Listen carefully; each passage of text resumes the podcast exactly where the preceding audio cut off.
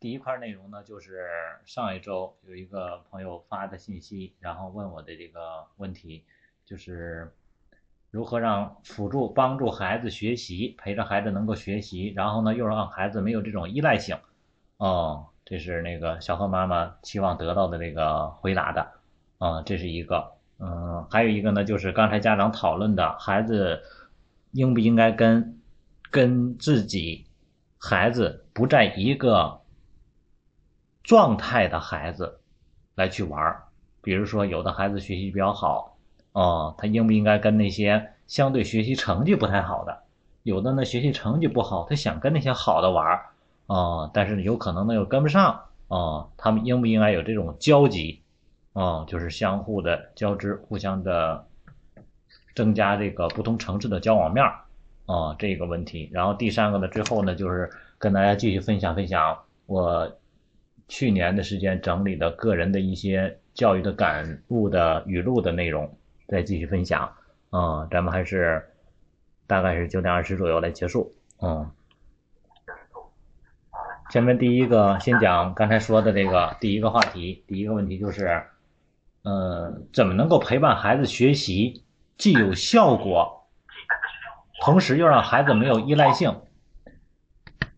那这个问题就要。回到这个出发点，就是我们为什么、为了什么目的而来陪孩子学习？孩子需要我们陪伴吗？需要我们做怎么样的陪伴？所以说，针对所有的问题的解决来说，关键的不是在答案上，而是在于问题本身。很多家长就把教育的问题本身设定就错了，也就是出发点就错了。孩子学习需要陪伴吗？看不同的家庭，如果说家里边父母管的特别多的孩子很难有独立性，而且呢管的越多，他个人的这种生命的激昂性越差，也就是他生命的活力越差，因为他自己不知道需要什么。一个在极度安逸环境中生长起来的孩子，他长大之后很难有创造性的能力。发展发挥出来，这个呢，以前曾经有一个小故事，呃，不能说一个小故事，是管理企业的管理管理管理这个企业管理的人员出的一个说的一个这个举例吧，就是说的一个。说你想要让一个人变废，那很简单，你就是从他开始懂事起，每天给他钱，每天给他钱，让他花都花不完，从来不需要任何。去操心说怎么来挣钱的事儿，让他每天就要去不断的满足他所有的要求，无条件的满足他，啊，然后呢，包括花钱也好，吃东西也好啊，做什么事情也好，全都不用他来干，啊，让他完全生命的状态处于静止状态，不需要他动。想吃饭了吗？想吃什么？你只要眼门眼眉一动就行，甚至于你不动都知道你在想什么，啊，完全满足他的要求。那么，只要这个孩子培养经过一个阶段，到他能够思想成熟的时候，比如说成年之后，这就完全是一个废人。你把他放到任何一个地方，他没有任何的能力，这叫用进废退。你身体所有的机能全都不用，于是这个人就废了，彻底废了，所有的地方全都废了。嗯，一个进入社会的人，比如说一个大学生。进入社会之后，从来不用操心怎么来去工作，怎么来赚钱，那么他就永远，他就永远不可能具备创造价值的能力发展出来。所以说，就是一个用进废退的原则。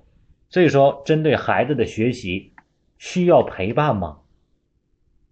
如果我们孩子不能独立学习，你首先先要反思，是不是之前跟孩子在幼儿阶段也好，或者在小学阶段也好，在之前的阶段，是不是我们参与的过多了，让孩子这一方面没有发展起来，他处于比正常的年龄偏低的水平，也就是弱化了。如果是，那么现在我们需要给孩子一个台阶，让孩子逐渐的去适应，也就是慢慢开始放手。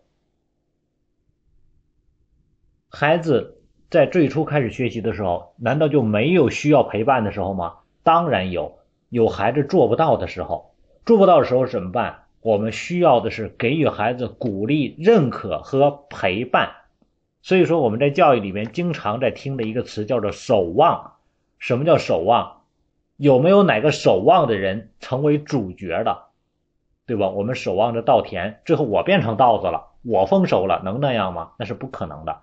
所以说，永远你要是一个配角。什么叫配角？就是不夺位，不喧宾夺主。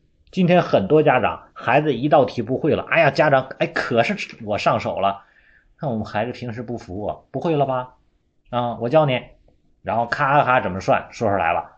然后不但教一种方法，还有第二种方法。妈妈告诉你，你就按我这方法做，绝对对。啊，孩子一点心思都不带心思的，用不着孩子想。你把孩子所有的这种主端主观能动性全都打断了，全都给泯灭了。孩子发现啊，原来我不会，妈妈特愿意在我这儿展现他的成就感。而且如果说我有我的想法，妈妈会很不高兴。很多的家长教完孩子之后，如果孩子有异议，妈妈我难道不能那样做吗？啊，我以前就这么学的，就直接把孩子的否定了。于是孩子没有机会去犯错。那么孩子拿啥去成长？所以说，很多家长教孩子的时候，尤其孩子刚开始学习的时候，比如说学前班或者小学一年级的时候、二年级的时候，这个阶段，孩子有不会，是有一些的时候不是见得不见得是他不会，在最初的阶段的时候，他可能是不理解这个内容，他不知道怎么做。最初孩子刚上学的时候发现一个卷，他可能答的分数很低，不是题他不会。他都不知道怎么考试怎么答，也就是他不具备按照要求输出自己大脑内容的这种程序，只是这个而已。所以说，我们不要着急立刻否定孩子或者覆盖孩子的这个所有的输出能力，我们应该让孩子自己来去读，然后听一听孩子是怎么想的。这个题不会，那你告诉妈妈这个题是什么怎么说的啊？让孩子念一遍题。他就知道你的这个过程，就让孩子知道啊，原来我不会，我应该念一遍题啊。念完之后，这句话说的是什么意思呢？这个题说的是什么意思呢？一般孩子都会说：“妈妈，我不知道。”啊，那没关系，再来念一遍，再来念一遍，让孩子念上三遍。孩子念到第二遍，他就会发现啊，原来妈妈他在等我来解释。然后他说的对也好，错也好，不要去否定孩子。然后说这个题，那你按你的理解怎么来做？如果他说的不对，那他说完了之后，然后你再说妈妈是这样理解这句话的，这个题的。然后你会发现，孩子首先表达了自己的观点，然后呢，你表达你的观点，那你觉得哪一个对呢？哦，那按哪一个种哪种来选呢？如果孩子说啊，妈妈我的对，不要去直接否定孩子，可以按他的去做。最终的结果是什么？一年级错一道题，难道孩子能够能犯多大错误啊？很多家长特怕犯错，孩子是在错误中成长起来的，所以说错一个，他的印象比对一个要深得多。一个题型的错一次之后，给孩子的形成的这种这种内在的这种成长，远远超过所有他对的题。很多家长特别怕孩子错，俺就按我的做，非得硬揪着孩子。所以说，这直接就打断了孩子他的这种主观的这种能动性，让孩子现在自己的这个舒展个人能力方面先能展示出来，然后呢，体现出个人的这种价值和存在感。之后，我们适当的辅助，拿我们的观点给孩子来去参考，这样他能形成依赖吗？你会发现他无所靠，因为什么？他发现所有的这些东西都是以自己为主体的，他靠谁呢？很多学生被家长辅导之后，他形成依赖，是因为你是主体，他是什么辅助的，所以他自然就要靠着你，因为他习惯了被什么被别人指导，他习惯了依靠。所以说，今天家长不夺位，是让孩子做任何事情不会迷失、不会依赖的根本原因。除了学习之外，其他任何生活中全都是这样的。所以说，家长一定要知道，在孩子的世界里做配角，做好配角，那么孩子就能够做好自己的主角。哦，所以说通过学习要拓展生活中所有的方面，全是共通的，其实都是一个原理、一个道理的。嗯，所以说如果孩子已经觉得有形成依赖了，什么都愿意去问，那么你就让要慢慢去放一放，把你的观点说出来，供他去参考也可以。哦，然后呢，适当的迟钝一点。很多的家长太灵敏了，那那那那反应比那抢答题还快。孩子一喊妈妈啊，立刻放你手里的东西就马上就过去了。哦，所以说如果已经形成依赖的家长，不妨把自己的节奏放慢一拍。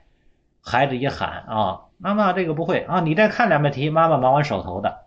用各种原因、各种现实的，不要找一些虚伪的借口，用现实的东西。然后呢，去让孩子形成一个自己思考的这个，给他一个延续的时间，让孩子自己先思考一下，然后呢，缓一缓，缓一些。如果孩子有情绪的问题，千万不要用这种延迟的方式。但是孩子经常对孩子这个有求必应的家长，对他的一些现实的要求要适当的延缓，延缓。我刚才再强调一遍，刚才说的，我再强调一遍，针对孩子的情绪。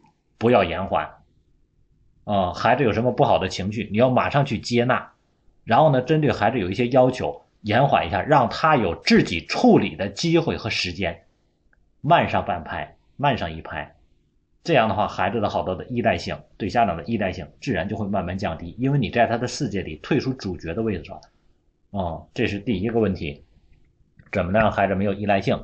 哦，除了学习，生活方面全是这样的。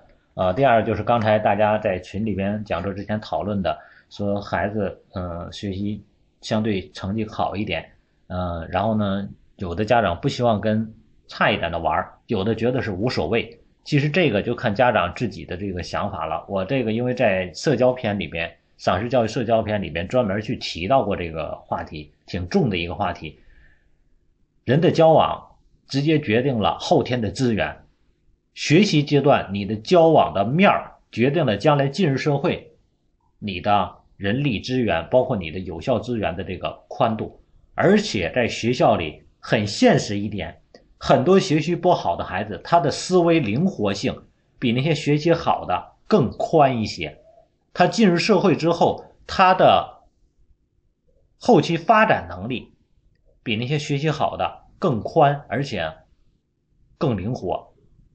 所以说，很多单纯专在学习里的孩子，他进入社会之后，他的社会的适应能力，包括社会的成就，不见得超过那些学习不好的孩子。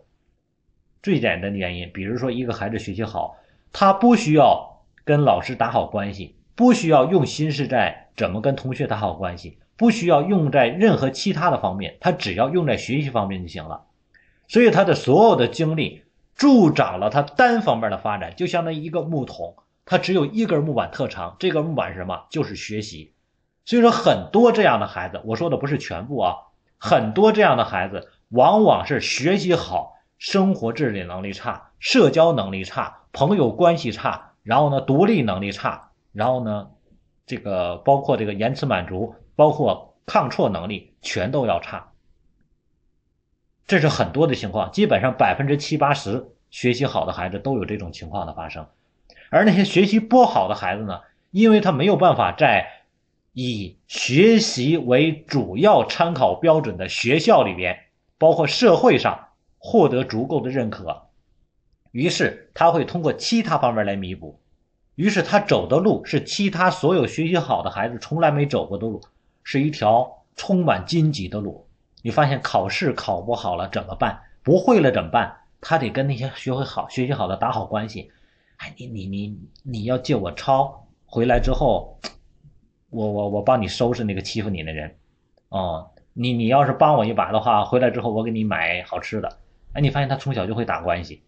啊，老师那块批评他了啊，这回你考了全班倒数的第几啊？然后老师你看看我我我可努力。你你别告诉我妈，然后呢，最后我一定保证怎么怎么样啊！你发现他的语言能力、他的沟通能力、他跟班主任的这种这个表达能力都会在增强啊！他的心思用的面除了学习方面，其他方面都很发达。这样的人进入社会之后，他本能的各个方面，人际关系也好，处理关系也好，公关能力也好，处理事情、谈判项目等等能力都强。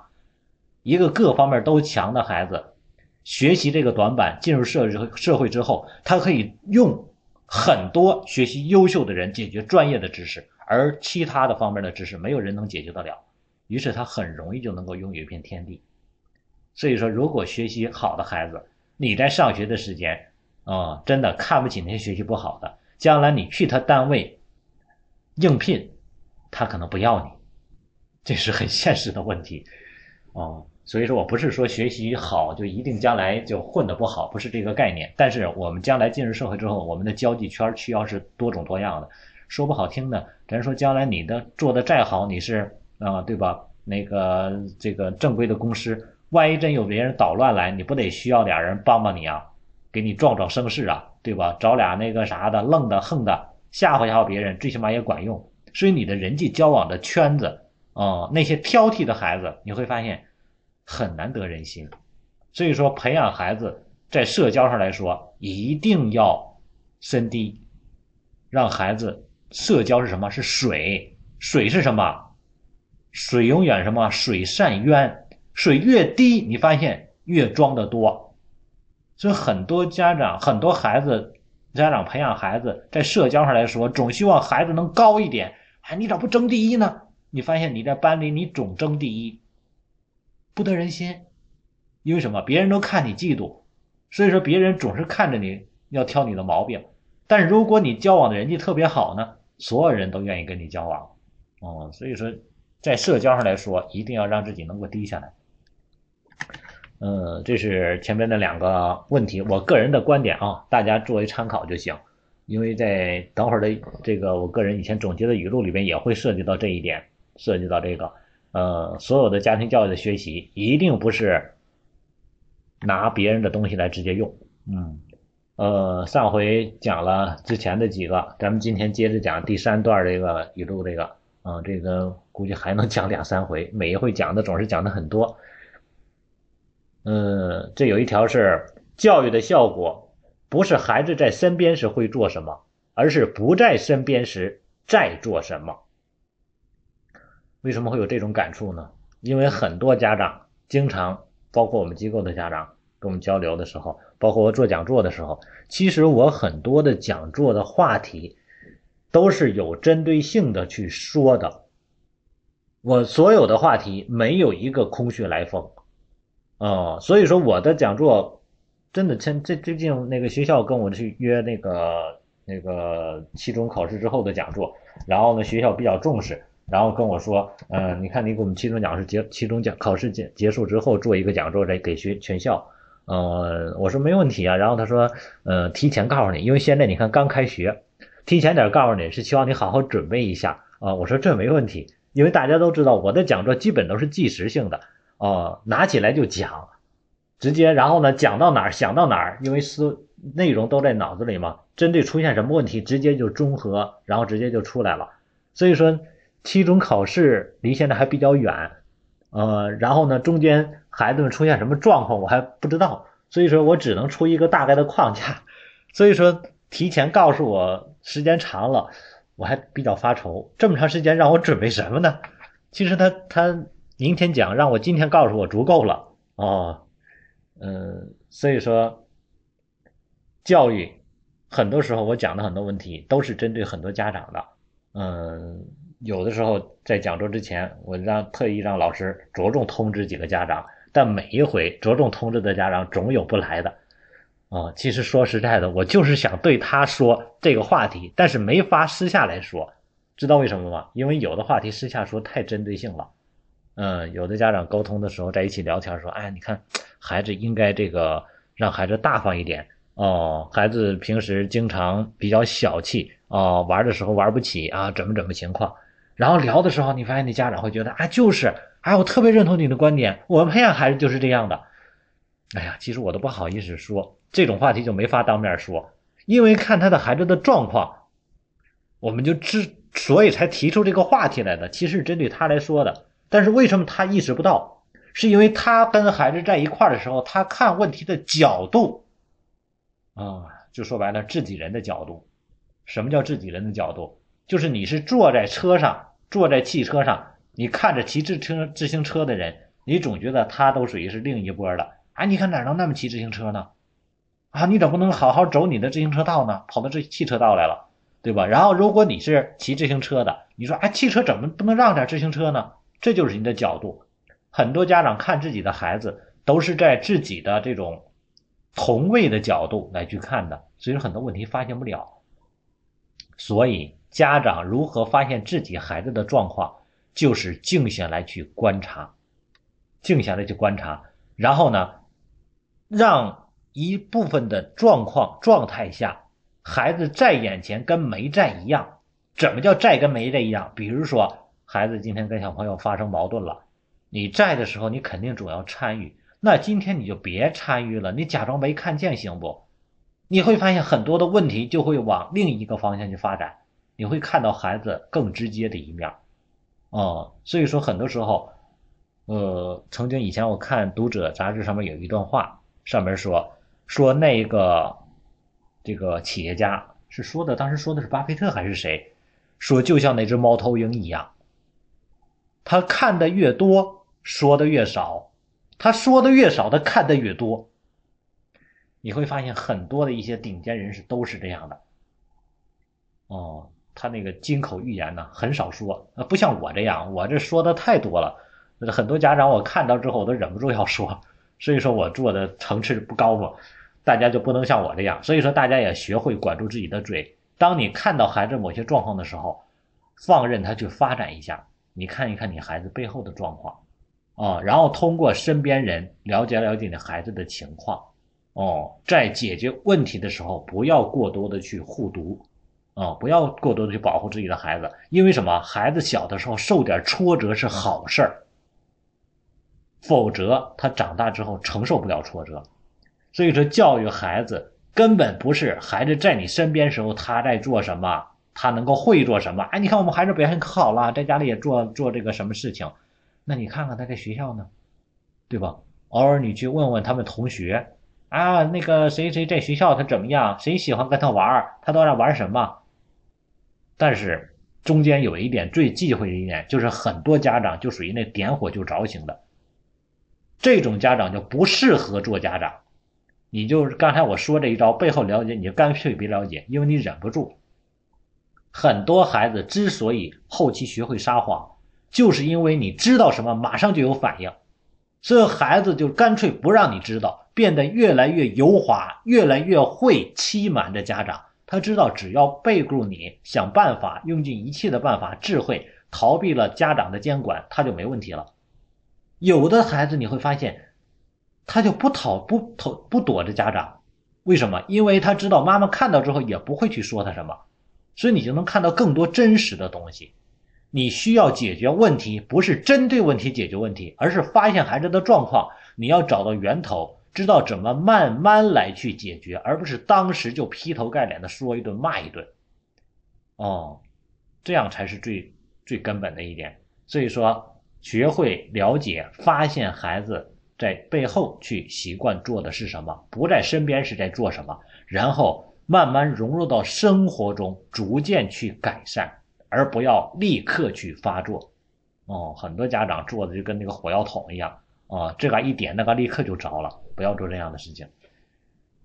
下一个，沟通的目的是达成一致，而非说服；结果是自发努力，而非监督管理。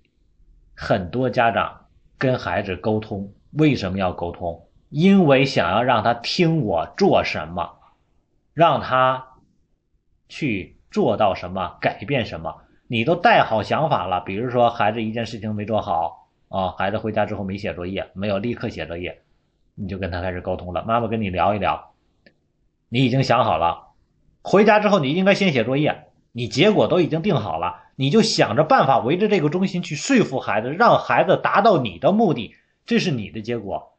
你从来没想过孩子内心是怎么想的。有的家长更直接，我没有必要管他怎么想，他就得养成习惯。那么为什么一定要养成养成这个习惯呢？孩子回家之后，在学校上了一天的课，尤其学习相对比较费劲的孩子，你知道吧，很累的。越学习好，他反而轻松，因为他有成就感，老师也认可他，在学校他也被很多人去接受。越是那些学习不好的孩子，他越是累的很，知道吗？心也累，身体也累。在学校弄不好，都已经罚站了好几节课了。回家你不让孩子歇一会儿啊？所以家是什么？是港湾。进港之后是船干什么？直接装货吗？应该怎么样？飞机降落之后先干什么？直接就上乘客吗？先得维护啊，先得保养啊，先得检查呀、检修啊，是不是？所以孩子回来之后，先看看孩子的状态是什么，哦，然后跟孩子去沟通。你可以这样啊，妈妈知道你回家之后一定也有点累是吧？学习啊，今天怎么样啊？啊，你有什么想法呀？对吧？听一听孩子是怎么想的。啊，然后这个作业是不是要完成啊？把你的观点也说出来，供孩子去参考。那你觉得咱们是什么时间来完成呢？啊，你选一个时间段，是先休息一会儿呢，先吃点东西呢，喝点水呢，还是说准备吃完饭咱们再写呢？啊，你让孩子有一个选择的机会，不要你一一锤子定音，直接你都定在这儿了。那孩子最终来说就想，我只要达到一个目的，就是不听你的，只要我反驳了你，我就是胜利。最后就形成两个顶流，所以说不要以说服为目的哦。然后真正的达到沟通的结果是什么？满足了双方的要求。双方的要求怎么来满足？就是要不然你退一步，要不然他退一步，然后最终两个人撑到一块儿。所以说，如果你能够做出这样的沟通的结果，最终孩子会出自什么？他的这个意愿本身来去做这个事情。比如说，让他来去选择，你准备是休息一会儿再来写呢，还是说先写完之后再来休息呢？还是吃完饭再来写？那孩子可能就会有自己的想法。那妈妈，我能不能玩上一会儿然后写啊？那你要玩一会儿，那这个作业可能就要很晚，越晚就累，然后呢休息又不好。妈妈觉得这样的方式不好哦。你看，你可以选择去休息几分钟，而不能先玩。你可以休息几分钟，那你来选择。对吧？让孩子来去给他一定的活跃的空间，然后孩子来去接受，因为你也在退步，他也慢慢来去退步，然后呢达成一种共识。最终达成共识之后，他就会什么愿意主动去做。然后中间你再提醒他，因为是他做的决定，他做的选择，所以说孩子一般来说什么由内在动机发出来的很难去拒绝，这是他自己来想的。他从来所有的孩子都反驳的是谁？都是家长的。你这么说，我就反对你。没有一个孩子说反对自己的，啊，这是因为什么？在信念上，他自己已经接纳了，所以说没有一个人跟自己来去作对了。所以说结果最终就是自发的去努力。他有可能忽略了，因为孩子终归是孩子，他并不可能说到马上立刻就能做到。家长想一想自己，我们说到的教育孩子上，我不要发脾气，大家。有没有说过这句话之后再也没有再也没有发过脾气的家长？我们还做不到呢。我们只是有这种意愿，所以说，当你说这话的时候，你一定有这种意愿想去做。当别人提醒之后，你立刻就啊，对，我不应该发火。哦，你发现如果没有这种意愿的话，你发现你教育孩子的时候，你说教育孩子就应该是打骂，不然不听话。然后别人说你不应该发火，你立刻跟他说不发火哪行啊？我发火还管不住呢，不发火能管得住吗？你发现就形成对抗了，因为什么？认为不应该发火，那是别人的观点，别人的意见，跟你自己的内在的信念、价值观是不同的，所以说你直接就是反驳，两个人就形成竞争模式或者是争辩模式。而如果你自己认可了，孩子不应该打骂，就应该去赏识，就应该去发现孩子的长处，然后呢，慢慢的有耐心的去引导孩子。然后你发现你又发火了，别人一说一句，哎，立刻讲对，你看我自己还想的不应该发火啊，你说的谢谢你提醒我。你发现态度为什么就变了？是因为这种观点是你自己内在的，所以说最终来说，沟通达到的结果是自发努力，而非监督管理。这就是什么？需要孩子自己内心中认可了才行。哦，是这样的。下一条，孩子对家长的质疑。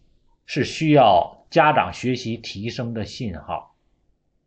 很多家长都发现，啊，越大了，孩子到了四五年级之后，自己的说话的权威性越低了。啊，然后呢，没事经常要反驳自己，啊，你难道那样就对了吗？你能保证这个结果就对吗？然后你发现时间长的时候，家长都不敢保证了，为什么？因为你认为特别对的事儿，孩子竟然能给你做不成。我们小时候一直那么学习啊，然后呢，今天交给了孩子之后，结果发现孩子那样学就不行，为什么？是因为所有的人都有一种观点，包括很多企业里边也是，很多的老板特别能干的，你发现他安排的任务特别细致具体的，你按我这一步一步一步的去做，然后最终来说，那员工就给搞砸了。为什么？因为他在用全部的精力来验证老板你是错的，我就按你的去做。我看他做砸了之后你怎么办？孩子也是一样啊，你一定的用这种强势的方法要求孩子，最终孩子就用一切的努力用你的方法来验证，告诉你你的方法不行。各位，所有的问题，所有的方法能成的原因，是因为你的主观意愿。我往成的这方面去做，所以说同样的步骤可以做成，也可以做失败，步骤一模一样。很多家长今天在座一般都以妈妈居多，我相信一定都做过饭、做过菜，对吧？同样的鸡蛋炒西红柿，你相信你孩子做出来的？那听你相信你做出来的？有的孩子吃的说好吃，有的孩子说不好吃，然后你问他谁做的好吃？然后你按照他的步骤再做一遍，可能味儿还不是那样。所以说，所有的成年人都会有过一种感觉，在你的家族中一定有一个人，他做的菜是最好吃的，比如说做的鱼，比如说他炒的菜，然后你去跟着学，你发现你就学不来。所以说，我们经常在说一句话，叫“最好的美味是什么？不是用食物加工出来的，是用爱加工出来的。”所以说，最有效的方法不是按步骤做出来的，而是按什么你的意愿做出来的。所以说，你再有效的方法，通过孩子的反向意愿的时候，最终都会是失败的证明。很多家长都有这种体验。所以说，孩子对家长越来越多的质疑，原来你肯定的说的事情，最终发现孩子可以去验证你那条是错的。当开始这样的时候，你更多之前所设定的所有的权威就会慢慢慢慢的瓦解，就像是那种崩那个千里之堤毁于蚁穴一样。所以说，如果孩子对家长有了质疑，那就是家长需要提升学习的一个信号。你不要再想着强压孩子了，改变不了，你需要改变的是自己。哦，也就是说，当这一个大堤出现破洞的时候，你不要想阻止阻止这个水了，而你应该想什么？加固堤。哦，这是很重要的一点。很多家长啊，水别来了，他不可能不来，孩子只能越来越大，孩子的认知能力越来越强，他的知识水平越来越高，他的这种思维反应能力越来越快，这你是改变不了的。所以说，家长想要。让孩子对你有一定的信服怎么办？提升学习，嗯，没有其他的办法。下一个，家长痛苦是因为在教育方法上没有更多的方法。哦，很多家长痛苦，因为什么？你只有一个选择。你想没想过，你用用这一个方法管孩子管了多少年了？有效吗？从一年级管到三年级，管到五年级，孩子一直是这样的。你一直用一个办法，那那当程咬金呢？就那三两两两两个两几个三板斧，对吧？后来程咬金还加了半斧的呢，那不管用啊！一招鲜吃遍天，现在针对这个信息万变的时代，已经一招鲜不管用了，所以你需要什么？需要有更多的方法哦。所以说，不断的去学习，找更多的办法，然后更多的尝试。我们用既有的办法。得到既有的结果，想要改变既有的结果，你就需要换另一个办法，否则旧的方法只能得到旧的结果，新的方法不见得得到你想要的改变的结果，结果不见得是往好的方面发展。但是它一定会开始变。只要开始变，你就知道如何改变了。比如说，原来我管得很严啊，现在我不管了，你发现孩子一下掉下去了啊，那你就应该知道我应该怎么来去管，应该去调整，对吧？什么该管？今天我跟一个家长沟通，我就在说，放开百分之九十你一直在管的事情啊，管的太多了，抓住百分之十。这百分之十抓你一定是一点不放的。很多家长是什么抓百分之九十，剩下的百分之十是什么抓不住了他放了。那这百分之九十他权力固定抓的吗？不是，哪个抓不住他放哪个。最终来说，主动权在谁那儿了？在孩子。因为什么？妈妈什么都要抓我，我只有全力挣扎，哪一个我绝不放手，绝不退缩，哪一个我就能获得自由。于是，最终决定权取决于谁？孩子。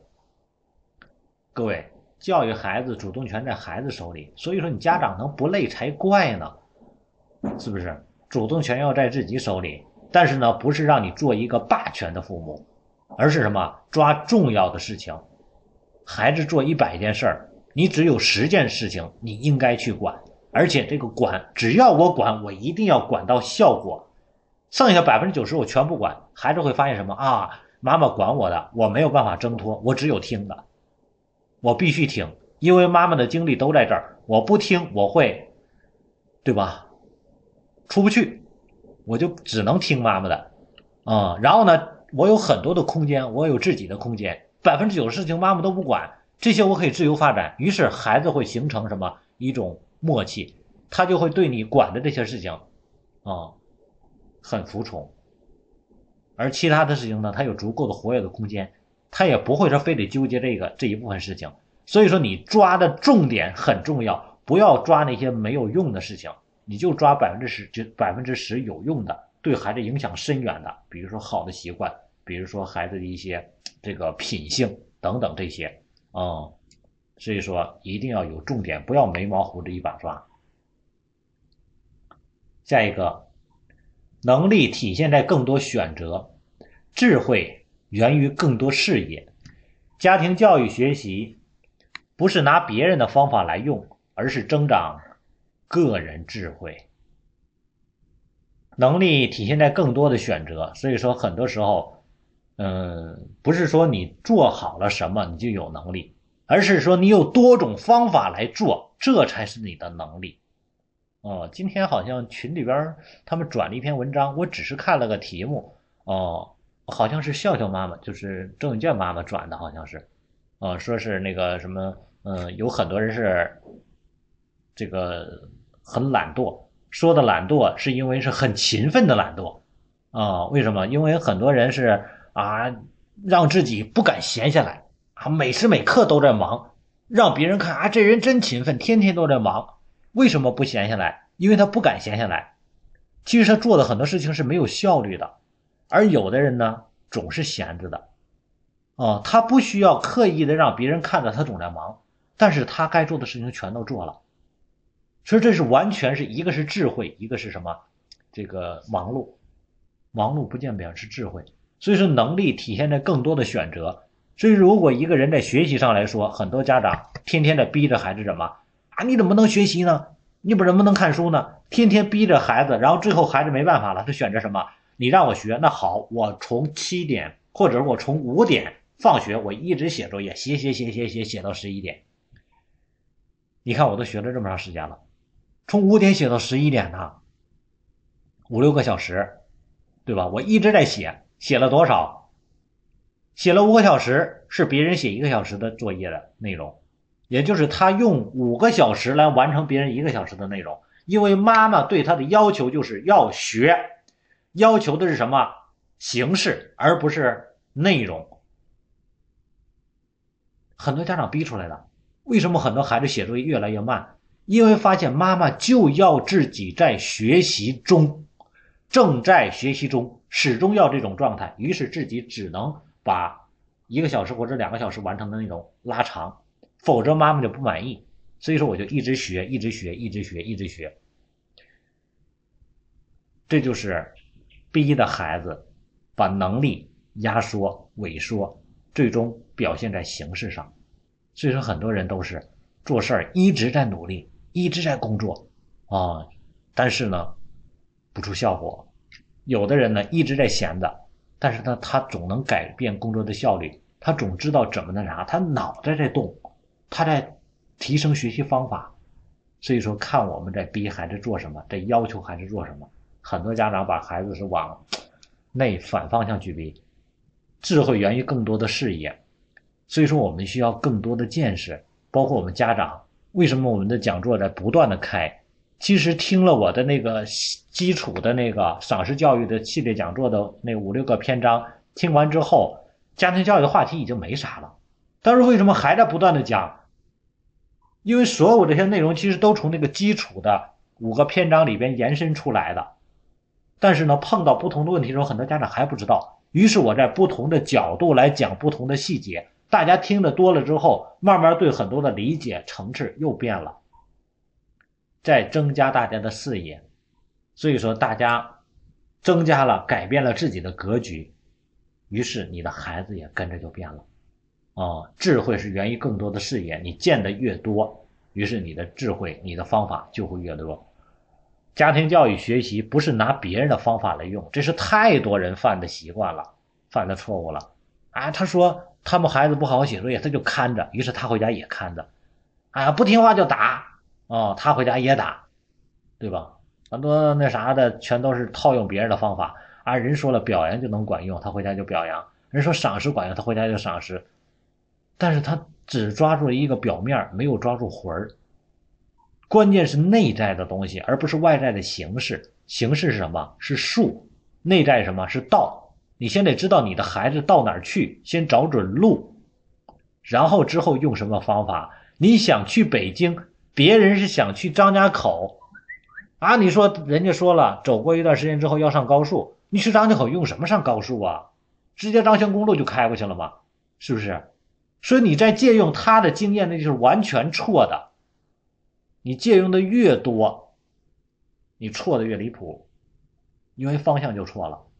所以说，家庭教育学习，你是看看别人在什么情况下他是怎么来处理的，你要找到他的时空角、时间、空间和角度，然后来去做用，不是说直接拿过来就套用的。啊，所以说，家庭教育学习不是拿别人的方法来用。而是要增长个人的智慧。为什么我不断的在说，有心真想让自己的孩子更快成长、更少阻碍的，就要做到大爱。我很早以前就在说，为什么我做教育？因为利己达人，利己什么？对自己有益，我自己的孩子也在教育，哦，然后达人呢，能够帮到别人。但是你会发现，它是一个相辅相成的。我因为我帮助了别人。于是我自己孩子身上没有这个问题，我帮助无数个人解决了无数的问题，然后你发现我的孩子身上所有这些问题都不会存在了，因为什么？他这小说的啥一点就是借鸡生蛋嘛。所有别人的问题都解决了，那你孩子这些问题你还用愁吗？你同一个问题你都解决了十遍、五十遍、一百遍了，所有的状况全都解决过了。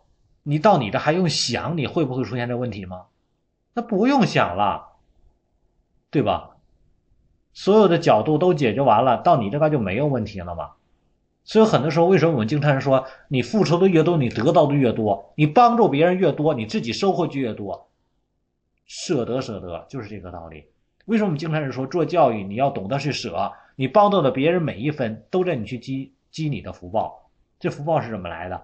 如果你一定要说我能看得到的，那就是现在我说的那些，你能看到的现实报啊。其实真正这些东西很多都是无形的，你是感觉不到的。但是最终来说都会回馈到你自己身上，增长个人智慧。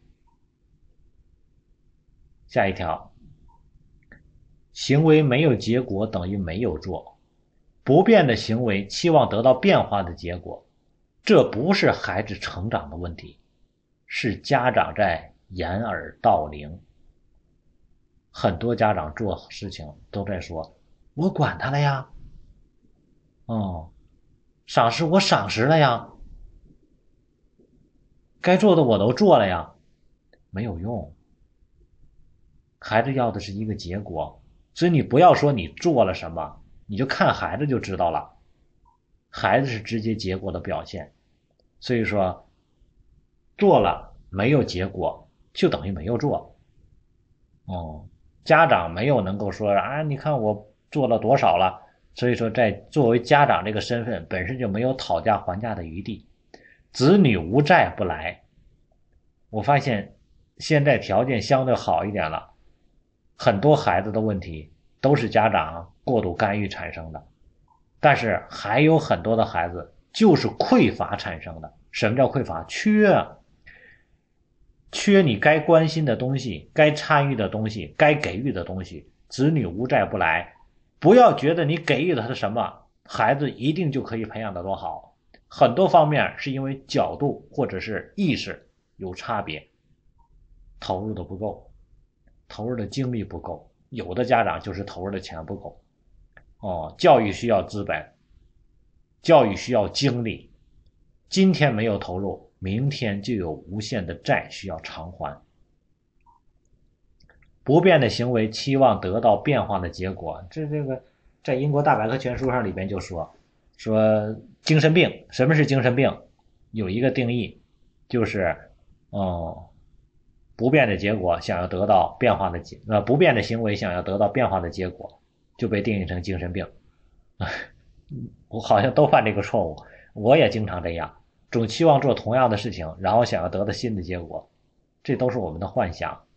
啊，可能性很小，所以说改变的行为不见得有改变的结果，但是不变的行为一定不会有改变的结果。多个因会产生一个果，所以说我们需要不断的去调整自己。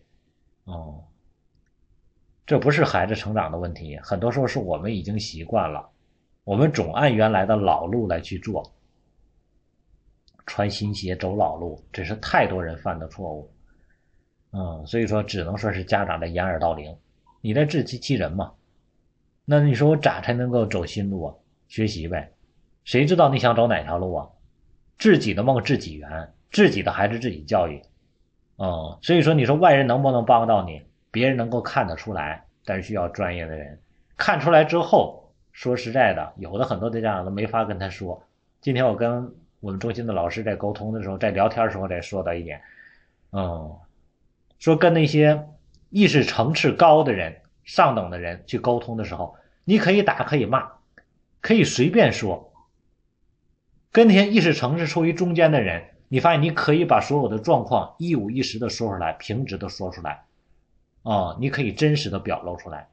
跟那些意识层次偏低的人，哎呀，你得哄着他，还有很多话你不能说。这就相当于我们身边的朋友一样，你发现你的死党。啊，你骂他，他也不生气，哦，你怎么说他也能接受，因为什么关系在那儿了？关系一般的人呢，你发现你说的话稍微有点不好了，立刻就跟你恼了，啊啊，你说哎，你穿这鞋真不好看，啊，立刻就恼了，我花多少钱买的呢？啊，然后回来之后就就就就跟你断交了，为什么？因为觉得你这人让他当众出丑了，他面子上过不去了，啊，那些。平时对你来说就不满意的人，你还没说他呢，对吧？有些话你不说，他都对你有意见的。你一说，立刻俩人打起来了。为什么？是新的关系。所以说，我们层次的关系决定我们接受的程度。所以，当我们去交流的时候，想一想，如果周围人对我们都很客气，那证明我们，哎，太让别人不能容纳了。别人看你太虚弱了，太脆弱了，所以人想办法去哄着你呢。所以很多这个，包括有很多家庭关系里边，很多老婆觉得特的那啥的，哎，我老公可呵护我的了，啥都不那啥呀，特别那啥，我也不值得照顾啊，是挺好，你老公很在意你，但是同时说明什么？你是颗玻璃心，玻璃心。这是今天在中心哪个家长哪个老老师说的一个孩子，一个玻璃心。太脆弱了，不敢碰，一碰就碎，对吧？哦，那你想想，你老公每天都这么去呵护你，他不累啊？他累了咋办呢？啊，所以说，当我们在社会中，周围的人对我们都很客客气气的时候，那可能就有问题了。啊，有些东西可能反映不出来了。就当别人跟你说话的时候总是委婉的，那可能就有问题了。啊，所以说我们就要考虑自己身上的问题。嗯，甚至于有的时候，啊，明明别人能看到孩子的情况，但别人都不说，那可能就有问题了。嗯，自己来去考虑这些吧。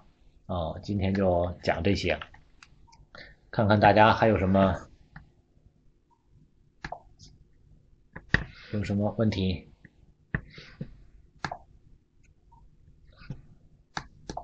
剩下的下下回再接着讲。一讲什么什么龙马不是一天建成的，大家慢慢学。上当了，以为明天呢？哦，这是谁？壮壮妈，谁的对？说啊，说的对。嗯，谁的对？谁的都对。打开了，大家。哎呀妈呀！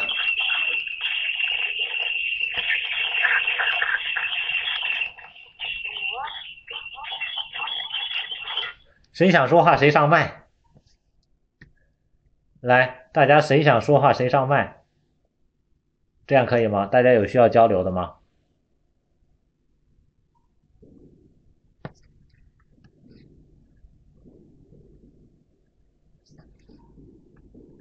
呃，都都不想说，咱们就下课。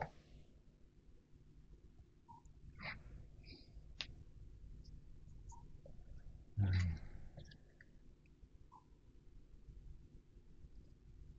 没事儿，不辛苦。大家有什么想需要的话题，就随时提出来就行。这些，嗯，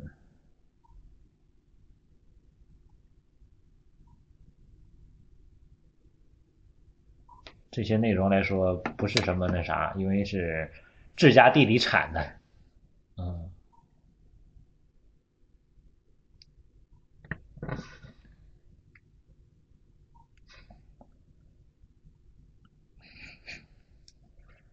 磨蹭怎么办？嗯，其实我真发现啊，我发现这个咱们这个家庭教育的问题啊，大多数百分之九十的家长的问题就集中在那百分之十上。孩子不爱学习怎么办？没有主动性怎么办？然后呢，马虎怎么办？作业磨蹭怎么办？哎呀，这些问题真的我解决了无数遍，然后我发现各个教育群还在不断的重复这些问题。作业磨蹭怎么办？大家交流交流，说说作业磨蹭怎么办吧？几年级了？这小金猪也不知道你这个几年级了。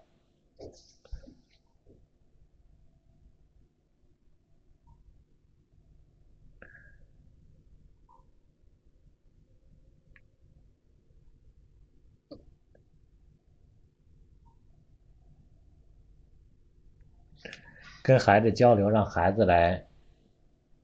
说就要约定一个时间，因为这个刚才在讲了啊，沟通的方式要取决于他的内在认同啊。如果家长沟约定的时间定的时间，孩子可能不接受，他就会去反抗，想办法去突破。嗯，三年级基本上来说，其实好多的已经习惯已经形成了。你看孩子磨蹭是有什么原因？是习惯造成的，还是不会？啊，有的就是确实学习上能力上有困难了，他可能会磨蹭一点。如果说是会还在磨蹭，那就是习惯问题。习惯问题，其实在学习上来说，改变习惯有一定的难度。所有磨蹭的孩子，他都有可以快的时候。快在哪儿？快在他自己的主观意愿上，他想去玩了，他就能快。但是你会发现，那些慢了、习惯了的孩子，有时候他想要玩去，他也快不起来，这就是习惯。所以说，在一些假期的时间调整是最容易的，因为那点没有更多的压力，跟孩子去做一些有效的计划，啊，这些计划完了之后，然后按部就班的去完成。把这些完成的时候，比如说你定了五个计划，在一个一定的时间内定了五个计划，那么如果你第一个。这个这个完成的慢了，就会影响第二个计划，要不然减掉第二个计划，要不然就是什么，做第二个计划最后第三个计划就往后推，最后他一定因为你是按照规定的时间来定的这个计划，最终要不然是中间有哪个计划不做，要不然是最后的几个计划不做，这就是自然的结果。陪着孩子一块儿来去完成这个时间认知的这个成长过程，哦，慢慢去给孩子建立这种时间感，然后在生活中去让孩子慢慢快起来，形成习惯。比如说吃饭了，啊，把手头的东西放下来，咱们吃饭，给孩子五分钟时间整理，啊，这五分钟时间完了之后就开始吃。孩子没来，那就不用管了，不来就证明他没有需要嘛，吃，家长吃，啊，该吃的全吃掉，好吃的。对吧？我相信你一定知道孩子喜欢吃啥，把好吃的先先干掉啊，剩下的孩子来了之后，哎，你看你来晚没了，啊，很多家长哎，那孩子受委屈，各位，咱们孩子那么脆弱吗？啊，有的好多家长哎，真的不让孩子受一点伤害，这还不是伤害呢，这很怕孩子受点委屈，就这么培养出来的、呵护出来的，那不就是温室里的花朵吗？最后长大之后，你说孩子能受点挫折吗？别人一句话他就不干了。啊，还没经历别的失败呢，是不是？所以说，该给孩子一些自然的一些东西，让孩子慢慢去历练历练，去接受接受，然后在生活中去提升这个更容易一点。你单独揪着学习，孩子啊，真的挺痛苦的。嗯，我看很多孩子被家长培养的真的挺痛苦的。一个老和尚，他那个山上山下边那个。就是那个樵夫樵夫养的那个牛下了一只小牛，哎，这和尚啊，一帮小和尚看着特别好，他们练功夫啊，然后呢，就让那个小和尚说：“来，你抱着那个牛犊，天天上山下山抱着它，别让它落地，练功夫嘛。天天抱，天天抱，啊，随着那个一天天的时间长了，牛是不是越来越长越大？抱了三年之后，那牛成多大了？各位，三年那牛长多大了？是不是好几百斤了？哎呀，还抱着呢？为啥能抱着？练功嘛。你发现每天抱它，每天长，它不觉得，已经习惯了。然后说行，你已经练成了，把牛放下吧。一放下，那牛扑通就趴那儿了，不会走。为什么？各位，很多家长不都是这么培养的孩子吗？你不让孩子摔跟头，不让孩子尝试，不让孩子慢慢从小练，他咋能够会走啊？所以，培养孩子不是衣来伸手、饭来张口，而是什么？哦，穿反了、穿错了、穿差腿了，哦，吃到鼻子里了、吃到满桌子、吃了满地，这都是正常的，因为这是孩子在成长。家长培养孩子什么？是陪着孩子一块成长。孩子写作业磨蹭，知道是咋回事了吧？看看自己孩子啥情况，是不会啊，还是说习惯？习惯就让孩子在生活中先自己能自主起来。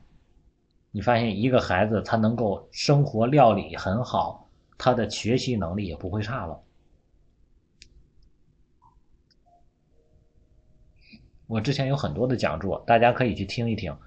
呃，我经常在群里发的那个荔枝 FM 的连接。你直接点可以听，但如果你点开它，然后呢，你下载了那个荔枝的这个程序到手机上，然后下边有那个订阅，你直接订阅了我那个荔枝的那个，然后每一期的内容全都会有更新，包括以前旧的都可以来听。它里边呢相对来说不是很不是很全，但是很多话题都在里面，啊，都在里边，包括十五个欲望啊等等的，调动孩子的动力啊等等一些话题。我并不是所有录的内容全都发在链接里边，都发在群里边，因为有我个人成长的，还有一些我修行的，还有一些这个其他的内容的，有些是呃，因为我的生活也是比较有多方面的，啊，所以有的群我我有一些关注的修行的这些群，啊，有一些内容是针对个人的这方面是往那里边发的，跟他们去交流的，有一些是往咱这个群里发的，还有一些是我解决家长问题的，我可能直接给了个人了。而没有往群里去发，啊，还有一些我们中心的一些课程的，可能是给我们的一些中心家长的，啊，也没有往这个群里边发。所以说，大家需要更多的学习，就有更多的主动性，不要等着去喂，那是喂不到你需要的东西的。所有被喂养的人，他的成长是取决于喂的人的意识形态。也就是说，今天大家跟着我学，当我去讲你听的时候，你所学到的是我认为你需要的东西，而不是真正所有你需要的东西。啊，很多家长，你要你你不要忽略了一点，我不可能针对十个人讲十个人全都是他需要的，一定是十个人中有共性的，我来讲出来。那你说，那我跟他不是共性的，我需要学什么？自己来找嘛，对吧？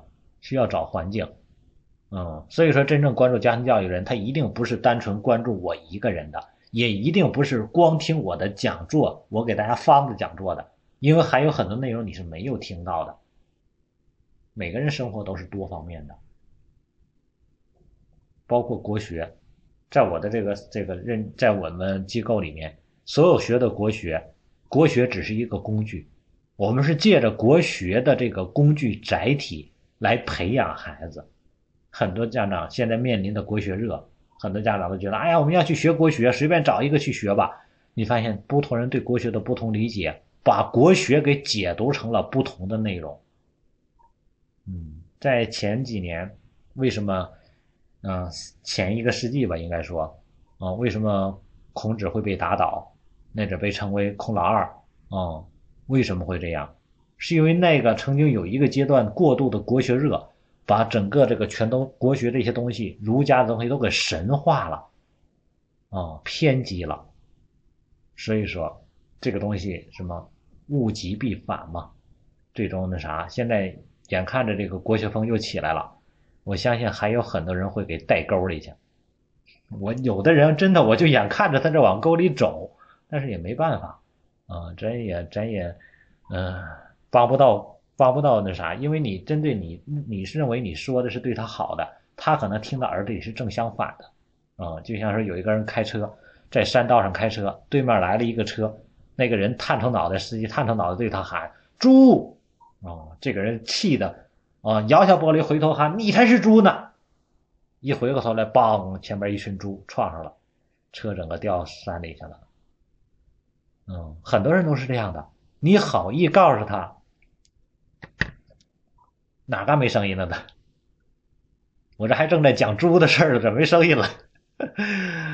啊，很多人就是你好意告诉他，提醒他啊，但是呢，啊，国学啊，那前面这故事没听着，嗯，就说是在山道上开车，嗯，对面来了一个车，然后呢，那个司机探下头对他喊猪，然后他很生气，摇下玻璃回头冲他喊说：“你才是猪呢！”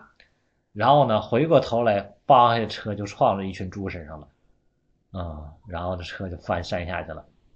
那个人喊他猪，其实是因为两个错车一瞬间很短，他没有办法说更多的话，他在提醒这个人什么？前面有猪，他很生气，他听到什么？你骂我，对吧？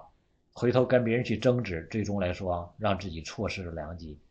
所以说，很多人国学走偏了。或者是他的教育走偏了，很多的东西你没有办法去让他意识到，因为你说的话，在他来说，他听的可能是反向的，哦，他会有他自己的心里的小九九，或者有他的意识形态，嗯，有的家长就直接认为啊，你看你说你们那怎么好，不就想挣钱吗？当然了，我不挣钱，我们机构咋活着？这是很现实的问题，我们又不是公立的，不是国家养着的，我们得自负盈亏，但是我们做机构就一个原则。对吧？这是个良心活儿，啊，所以说我们要挣我们该挣的钱，但是我们更要做我们该做的事情，就这么一个简单的道理，啊，讲多了，就这样了，结束。